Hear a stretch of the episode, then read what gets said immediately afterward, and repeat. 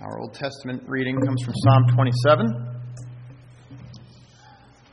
It's on the overhead.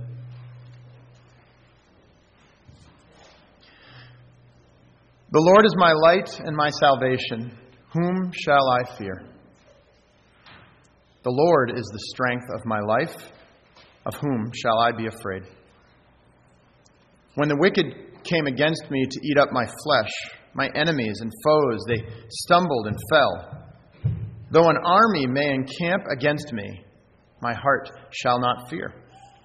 Though war may rise against me, in this I will be confident. One thing I have desired of the Lord, that will I seek, that I may dwell in the house of the Lord all the days of my life, to behold the beauty of the Lord, and to inquire in his temple. For in the time of trouble he shall hide me in his pavilion. In the secret place of his tabernacle he shall hide me. He shall set me high upon a rock. And now my head shall be lifted up above my enemies all around me. Therefore I will offer sacrifices of joy in his tabernacle. I will sing, yes, I will sing praises to the Lord. Hear, O Lord when I cry with my voice.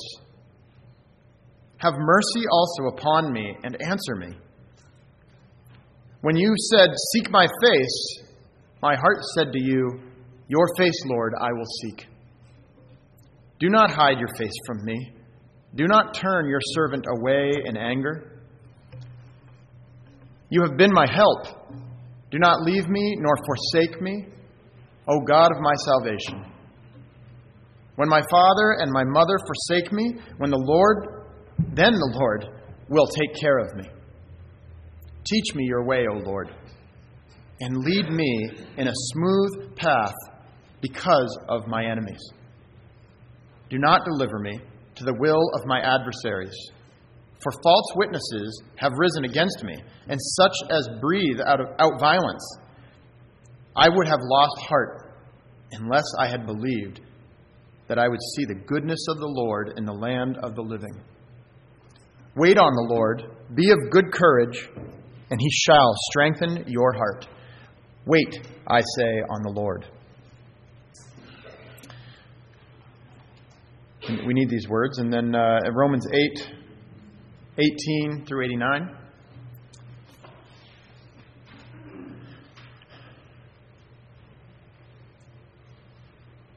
For I consider that the sufferings of this present time are not worthy to be compared with the glory which shall be revealed in us. For the earnest expectation of the creation eagerly waits for the revealing of the sons of God. For the creation was subjected to futility, not willingly, but because of him who subjected it in hope because the creation itself also will be delivered from the bondage of corruption into the glorious liberty of the children of God. For we know that the whole creation groans and labors with birth pangs together until now. Not only that, but we also who we also who have the first fruits of the spirit, even we ourselves groan within ourselves, eagerly waiting for the adoption, the redemption of our body. For we were saved in this hope. But hope that is seen is not hope. For why does one still hope for what he sees? But if we hope for what we do not see, we eagerly wait for it with perseverance. Likewise, the Spirit also helps in our weaknesses. For we do not know what we should pray for as we ought. But the Spirit Himself makes intercession for us with groanings which cannot be uttered. Now, he who searches the hearts knows what the mind of the Spirit is, because he makes intercession for the saints according to the will of God. And we know that all things work together for good to those who love God, to those who are the called according to his purpose. For whom he foreknew, he also predestined to be conformed to the image of his Son that he might be the firstborn among many brethren. Moreover, whom he predestined, these he also called. Whom he called, these he also justified, and whom he justified, these he also glorified. What then shall we say to these things? If God is for us, who can be against us? He who did not spare his own son, but delivered him up for us all, how shall he not with him also freely give us all things? Who shall bring a charge against God's elect? It is God who justifies. Who is he who condemns? It is Christ who died, and furthermore is also risen, who is even at the right hand of God, who also makes intercession for us. Who shall separate us from the love of Christ? Shall tribulation or distress or persecution or famine or nakedness or peril or sword? As it is written, For your sake we are killed all day long. We are accounted as sheep for the slaughter. Yet, in all these things, we are more than conquerors through him who loved us. For I am persuaded that neither death, nor life, nor angels, nor principalities, nor powers, nor things present, nor things to come, nor height, nor depth, nor any other created thing shall be able to separate us from the love of God which is in Christ Jesus our Lord. Praise God.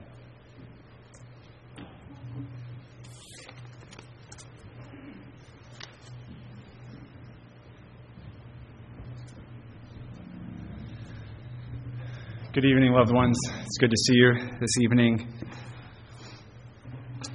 Shall we pray?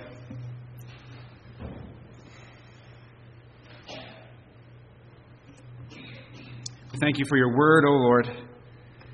Thank you for how clearly and how wonderfully we see you in your word, the excellency of your being, and all your wonderful works. Truly, you are a God rich in mercy, abundant in grace, quick to hear, quick to save. So we look to you and we ask that you once again would bless us, speak to us, build us up, grow us in our Lord Jesus Christ. Give us all that we so desperately need from your very word. We ask it in Jesus' name. Amen. We're just given current events unfolding this week um, as I was working away on the other sermon. Uh, Psalm 27 was on my mind, and um, I hesitate to, you know, change the change the scripture for this sermon frequently. Uh, I don't think we want to be responding to current events all the time or the whatever the culture is talking about all the time. I think we want to be talking about what God talks about in His Word and sticking to that and working through that. But there are times when I think it's appropriate to say, well, here's something that's going on that seems quite consequential. What does God have to say about it? And I thought that would be fitting for this evening. So, Psalm 27 is the sermon text, and Scott read it already. Now, the question, the question I want to start with is um, how do we respond with courage in the face of danger and uncertainty? How do we respond with courage in the face of danger and uncertainty? We, we see this, right? We, we see the danger, we see the uncertainty. It's not close to home for us right now, but, but we can see it. Others are going through it. And we've been through our own measure of danger and uncertainty, whether that's been uh, the, the uncertainty of the past couple of years and the events that have unfolded all over the world, including here or the, just the dangers and uncertainties of our own lives. Man is born to trouble as the sparks fly upward, the scripture says, right? Danger and uncertainty is part and parcel of, of life, right? Whatever it might be, if it's a war or if it's, you know, uh, getting, getting sick, uh, getting, a, getting a, a, disease of some kind, uh, whatever it might be. So, how do we respond with courage to these things? That's what we want, right? Courage in the face of these sorts of things. We read of these heroes of the faith. We see Moses standing before Pharaoh saying, Let my people go to the strongest human that there is. Telling him, Let my people go. We marvel at his courage. We see David before Goliath We marvel at that. How can he be so brave before Goliath? We see Shadrach, Meshach, Abednego standing before Nebuchadnezzar, filled with faith and courage. We see Esther standing before Ahasuerus, saying, If I perish, I perish. And we want that faith. We want that kind of courage in the face of even extremities like they were going through. We marvel at it and, and we wonder what's the secret to it? And God's Word says, here it is, Psalm 27. We could turn to various Psalms, but this one speaks in particular about where courage comes from. Uh, this psalm is a declaration of confidence in God in the midst of difficulty and danger. It's a psalm that's spoken by David in the midst of much fear, uh, but also much faith. Uh, the psalm has two main sections. The first is verses 1 to 6. In these verses, we see the cause of courage. And then, second, in verses 7 to 14, we'll see the cry of courage. So, first, verses 1 through 6, the cause of courage. As the psalm begins, David is in the middle of some kind of danger.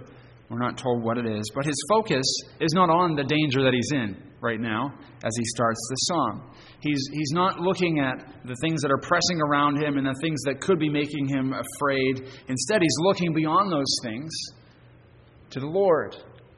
That's what faith does. It looks beyond the horizon of present experience to, to, to God and what He's said and what He's promised to do. He's looking at who God is. He's looking at everything God has done for him in the past. He's looking ahead to what God has promised to do for him in the future. He starts in verse 1 with a stirring statement of faith. He says, The Lord is my light and my salvation. Whom shall I fear? The Lord is the strength of my life. Of whom shall I be afraid? Right, he's saying, Name one thing I should be afraid of. Is there anything I should be afraid of? If the Lord is my strength, my stronghold, my refuge, my shelter, my salvation, my security.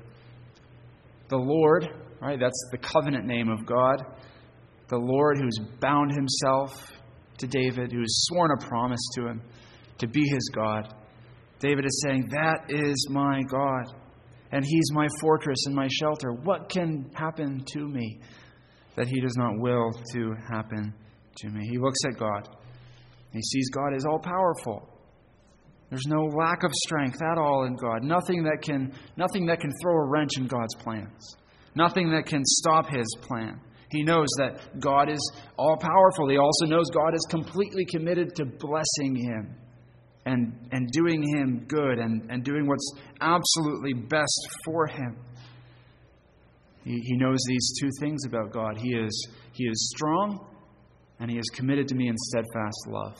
He's the creator, the sustainer of all things, and He is my redeemer and my covenant Lord. He's, he's on my side, He's for me.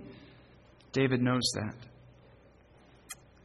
So, this is where his courage is coming from, first of all. It's not coming from his own guts, his own willpower, and, and just uh, just uh, determination in the face of danger. No, that's not at all where his confidence and courage is coming from. It's, it's coming from the fact that he knows that God is for him, and there's nothing that can challenge that.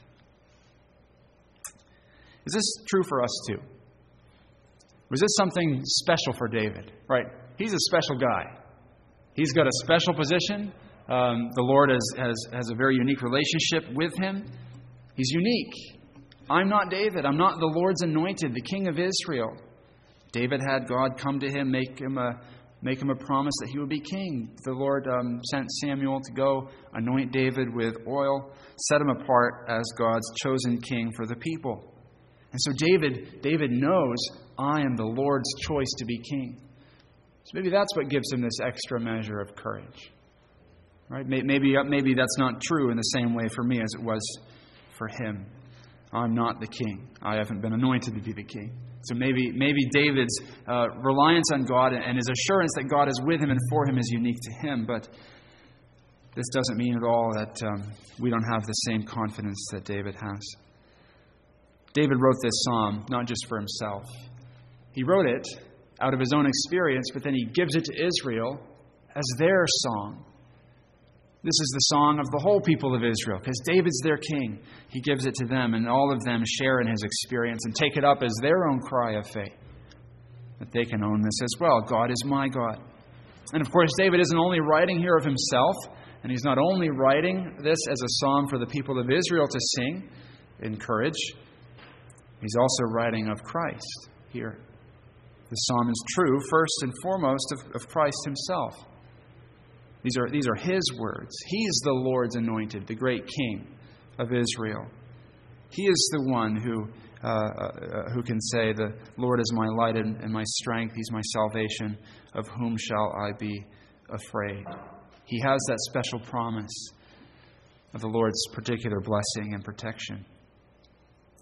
And He's our King. And we're united to Him by faith. And that means that whatever God has promised him, he's also promised me. If the Lord is with Christ, he is with me if I'm trusting Christ. Everything God promised to do for the Lord Jesus, he does for his people who are in the Lord Jesus. And so, if we say, well, is this psalm, is the, the protection that's promised in the psalm, is that true for me also? The answer is yes. If we're trusting in the Lord Jesus Christ, absolutely yes.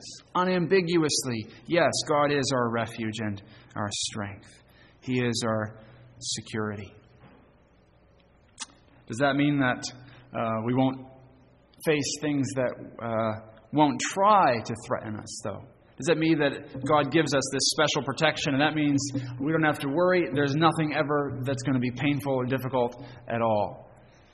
We sort of, uh, you know, sheltered by God from those things? Well, no, not at all. David is surrounded by dangers. Lots of things are going to try to threaten him and try to uh, break through God's protection of him. And David describes that in verse 2. Quite graphically, the wicked are trying to eat up his flesh. They're surrounding him. He pictures them kind of like ravenous dogs uh, who are trying to destroy him and tear him apart. And in verse 3, he describes a scenario where an army is encamped against him. It's not just a hypothetical. He's not just thinking of what kind of dangerous situation might happen. This is something that has happened to him. He's been pursued by armies, hunted in the wilderness. He's had armies encamp against him. He's had, he's had war come against him. So, the apparently obvious answer to his question in verse 1, where he says, Whom shall I fear? The, the obvious answer would be, Well, there's a lot you should fear. You should fear these enemies that are trying to attack you, these armies that are trying to destroy you. Whom shall I fear? There's a lot to fear, David. David should be terrified from, from an earthly perspective. But David says, My heart shall not fear. Though war arise against me, he says, yet I shall be confident. He's confident because even though all this danger is coming against him, all this is threatening him, he knows the Lord is on his side, the Lord is his refuge, and that nothing can challenge that. This is the same thing that Paul describes in Romans 8, which we also read earlier in Romans 8:31 and following Paul writes, "What shall separate us from the love of God?" He asked that question, and and uh, the answer, apart from faith, is that lots of things seem to be able to threaten us and threaten to separate us from the love of Christ. And Paul lists out all these things that are going to try to separate us from the love of God in Christ. He says, who shall separate us from the love of Christ? Shall tribulation, or distress, or persecution, or famine, or nakedness, or danger, or sword? As it is written, For your sake we are being killed all the day long. We are regarded as sheep to be slaughtered. So, yes, there's all kinds of things that are going to try to bring down the Christian. But the truth is that although there's so much that's going to try, none of them will succeed. None of them can separate us from the love of God. Once God has laid hold of you, He doesn't let go. Once you're in His hand, He doesn't let go. Once you're under His protection, He does not let you ever leave it. And Paul points here to the fact, in, in Romans 8, he points us to the fact that Jesus died and was raised for us. Or that's the bedrock of Paul's confidence and his courage. Christ was, was, was delivered over to death and he was raised for us. So Paul says, if God did that, is he ever going to let anything happen to us for our ultimate condemnation and ruin? If God went to those lengths to save us, surely He's not going to give up on us or let other things overwhelm us. So, loved ones, there may be all kinds of things in your life that are currently or, or have in the past or will in the future threaten, it seems, to separate you from the love of God in Christ. Uh, that, that can tempt you to fear, but the Lord is your stronghold. And so, though all those things come against you, you have perfect security and confidence in the Lord that He will keep you. So that's where courage comes from. That's the cause of courage, the first part that we see here. It's that the Lord Himself is our stronghold. No matter what else might come against us, the Lord is our stronghold, and nothing can challenge Him or overcome Him. Now, after David has described his response to these fearful circumstances that he's faced, in the past. He tells us why it is that the Lord is his refuge.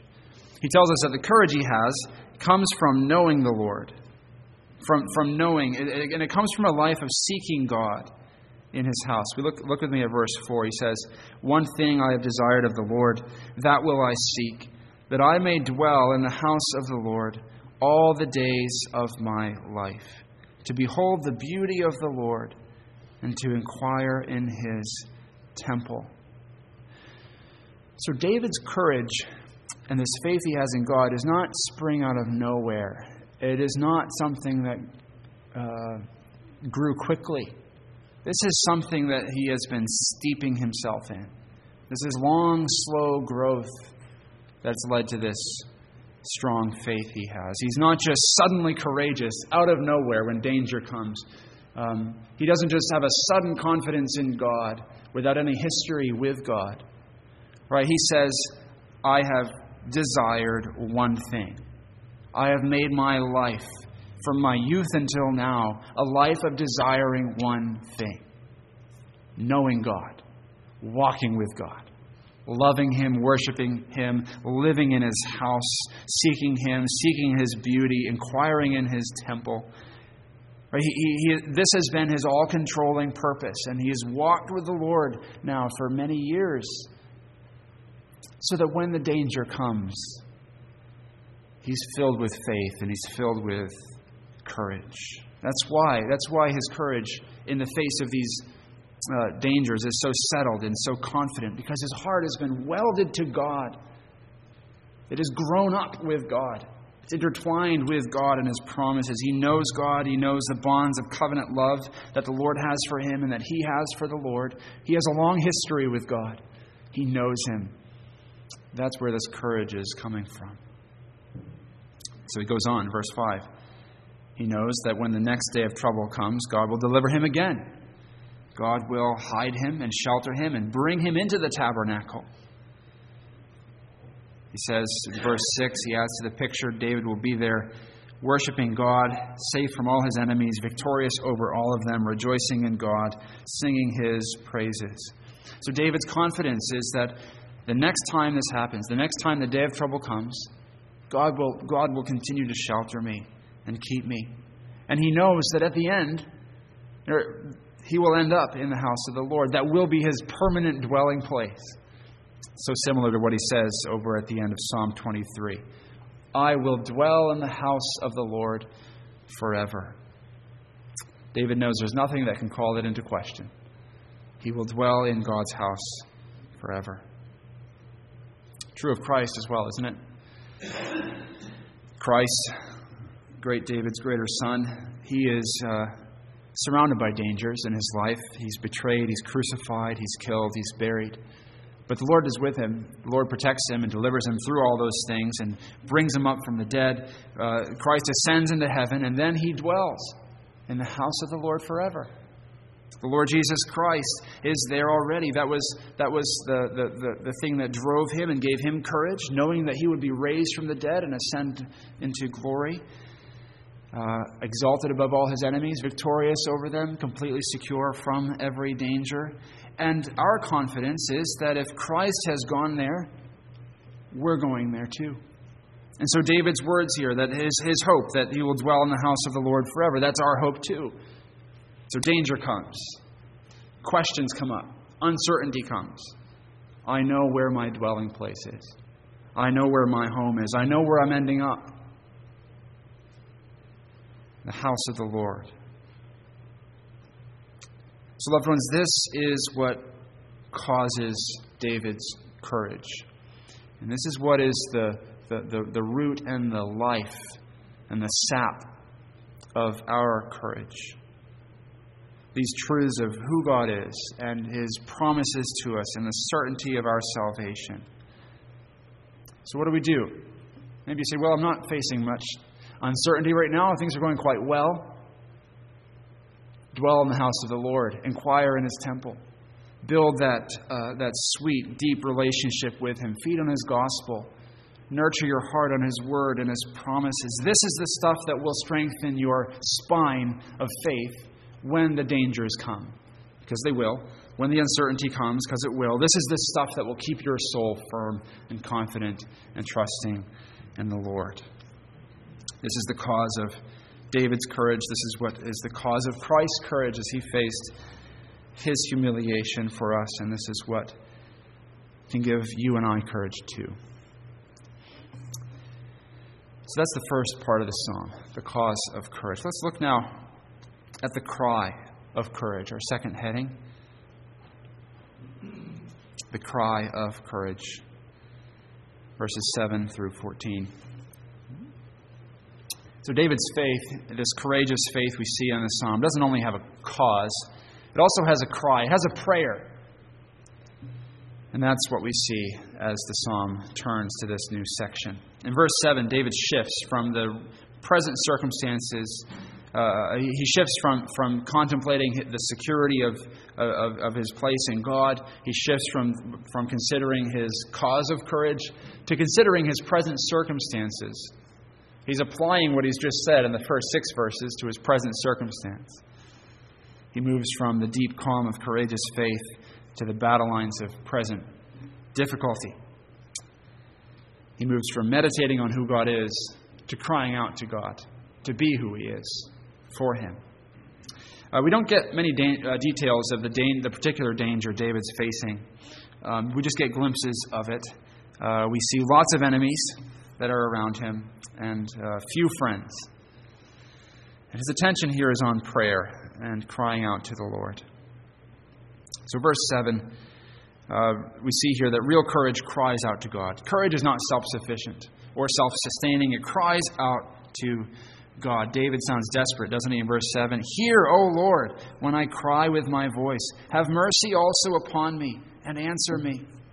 So, David, as he faces whatever it is he's facing, has no confidence that he is equipped and capable to handle this in himself.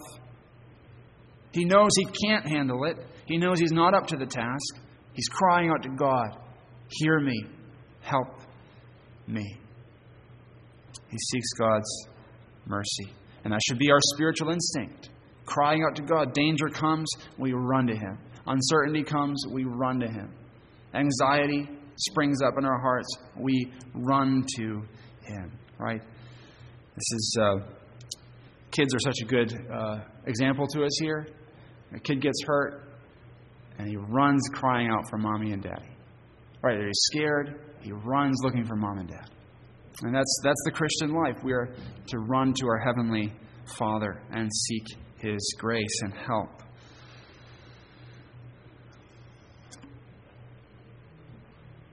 We should be living lives of seeking, seeking God's face. Uh, as, as we said earlier, when difficulty and danger should, uh, when they come, we should already have hearts that are, you know, tending and, and inclined with a propensity already to run to Him the natural response of someone who has already trained their heart to seek God's face when danger comes is to then run to God and plead for help. So, loved ones, I'd encourage you to, to follow David's good example here. When fears, anxieties come, run to the Lord for help. It's so tempting. Anxiety and fear and uncertainty, these things uh, can, can uh, tempt us to fix our attention on them and not look anywhere else. They can just grab hold of our attention and not let go. When, and, and, and, it's good to look at the situation and think wisely and carefully through it and how do I need to handle this and address this. But don't, don't become obsessive with it. What needs to capture your attention, even more than the circumstances, is the Lord Himself. The classic illustration of this, of course, is Peter getting out of the boat. He sees Christ there um, walking to them on the water, and Peter steps out of the boat. And he's fixing his eyes on Christ, and he's walking on the water. And of course, as soon as he takes his eyes off Christ and looks at the wind and the waves around him, he starts to sink. Right? That's what happens when we take our eyes off the Lord and we start fixing all our attention on the, the, the anxiety inducing circumstances around us instead of looking at the Lord. So courage cries out, courage prays. That's the first thing under this heading. But what does David pray for? He's praying. What does he pray for? You see him praying for three things. Verse 9 he prays that God would not hide his face from him. We hear the language of covenant blessing here in the background, right? Think of, think of the covenant blessing Aaron placed on the people. The Lord make his face shine upon you and be gracious to you. And David is claiming that for himself. He's saying, Lord, covenant Lord, you've made a promise to me. You've given your blessing to me. You've said that you will not turn your face from me. Please keep that promise now. Do what you've promised to do. Bless me as you promised to bless me. God's face represents his favor, his smile, his grace, and his presence. And that's what David wants. He wants God with him. We see this in verse 9, at the end of the verse. He says, Do not leave me or forsake me. David demands the presence of God, he demands it. It doesn't uh, no, nothing else matters to him beyond this. It, it doesn't matter if anyone else abandons him, if everyone else abandons him. In the end, if he has the Lord God himself with him, he says at the end of verse, uh, he says in verse 10 that even if his father and his mother should abandon him, even if the, the, the dearest people on earth should abandon him, he knows the Lord is with him. The Lord will take care of him. He uh, hangs on to the promise that God made Joshua Joshua chapter 1, verse 5, God is preparing Joshua for courageous leadership, leading the people into the promised land. And the Lord says to Joshua, I will never leave you nor forsake you. And David has that promise in mind. He takes that promise and he turns it into a prayer Do not leave me, do not forsake me. Loved ones, though everyone else abandoned you, the Lord has bound himself to you and He won't leave you. He will not leave you or forsake you. He will never leave you or forsake you. His love is better than the love of a husband or a wife. He's the friend who sticks closer than a brother. Wonderful hymn, How Firm a Foundation. The last stanza. The soul that in Jesus has leaned for repose, I will not, I will not desert to his foes that soul, though all hell should endeavor to shake, I'll never, no, never, no, never forsake. The Lord has promised He will never forsake you. I wonder if these words of Psalm 27 were on the mind of Christ as He suffered on the cross. I'll never leave you nor forsake you. We know another psalm is on Jesus' mind on the cross, just a few psalms before this one, Psalm 22. My God, my God, why have you forsaken me? Why are you so far from hearing me? Um, in that moment on the cross, Jesus, in a sense, had become God forsaken. He was, he was, had God turn his face from him, as we sing in the hymn. He uh, was under the wrath and curse of God, not for his sin, but for ours for all our failure to believe and trust, all our failure and sin against God, our rebellion against Him. See, we deserve to be there on the cross, forsaken by God, under His wrath, without His blessing or His uh, favor or His presence. But we have this wonderful promise that He will never leave us or forsake us because He forsook His Son in that moment instead.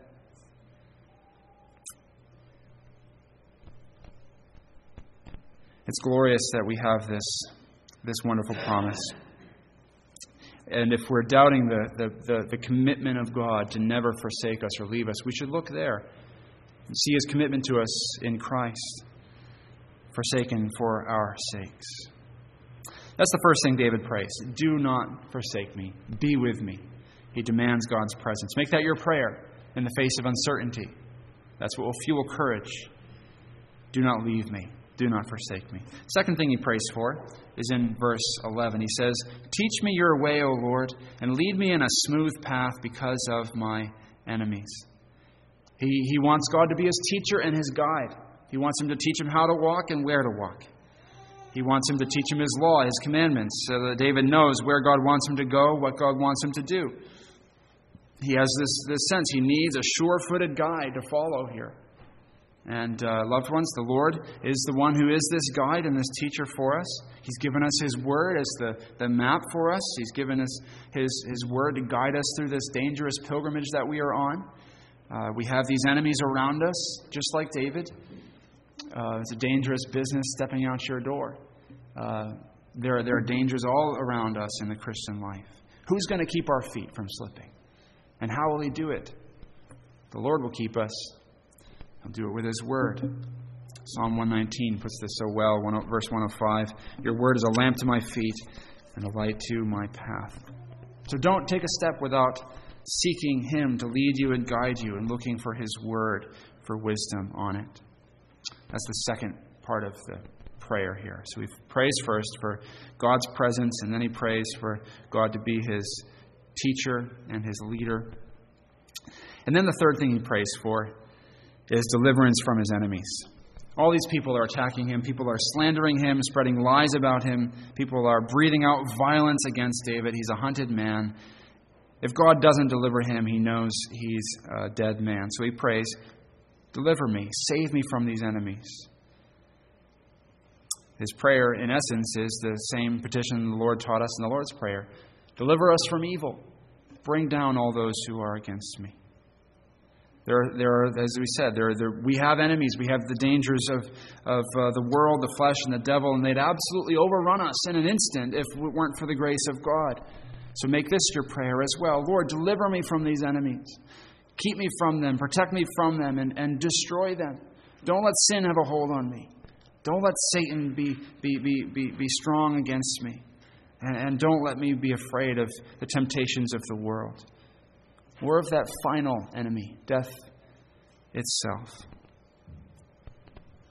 God has shown us such grace and mercy, loved ones, and given us such glorious promises that He will never leave us or forsake us, that He'll strengthen us all the way to the end and bring us home to Himself.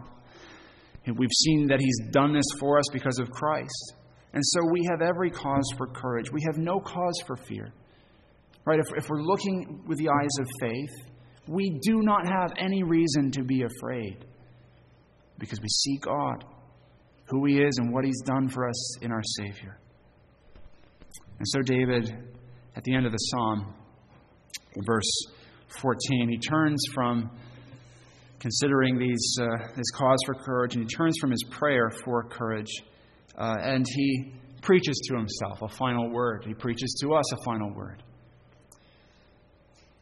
Wait on the Lord. Be of good courage, and he shall strengthen your heart. Wait, I say, on the Lord. So, loved ones, in the face of fear, uncertainty, anxiety, and danger, take it. Preach it to yourself. Tell your soul, Soul, wait on the Lord. Trust in the Lord. Look at the Lord. Take courage and strength from that. He, the Lord is the one, loved ones, who alone can strengthen us for this courage in the face of danger. Let's pray together. Lord, we thank you for your word, for your promises. We thank you for your goodness and your grace. We pray now that you would give us indeed the courage that we need and that you would help us to walk faithfully before you, steadfast, uh, seeking your face together. We ask this in Jesus' name. Amen.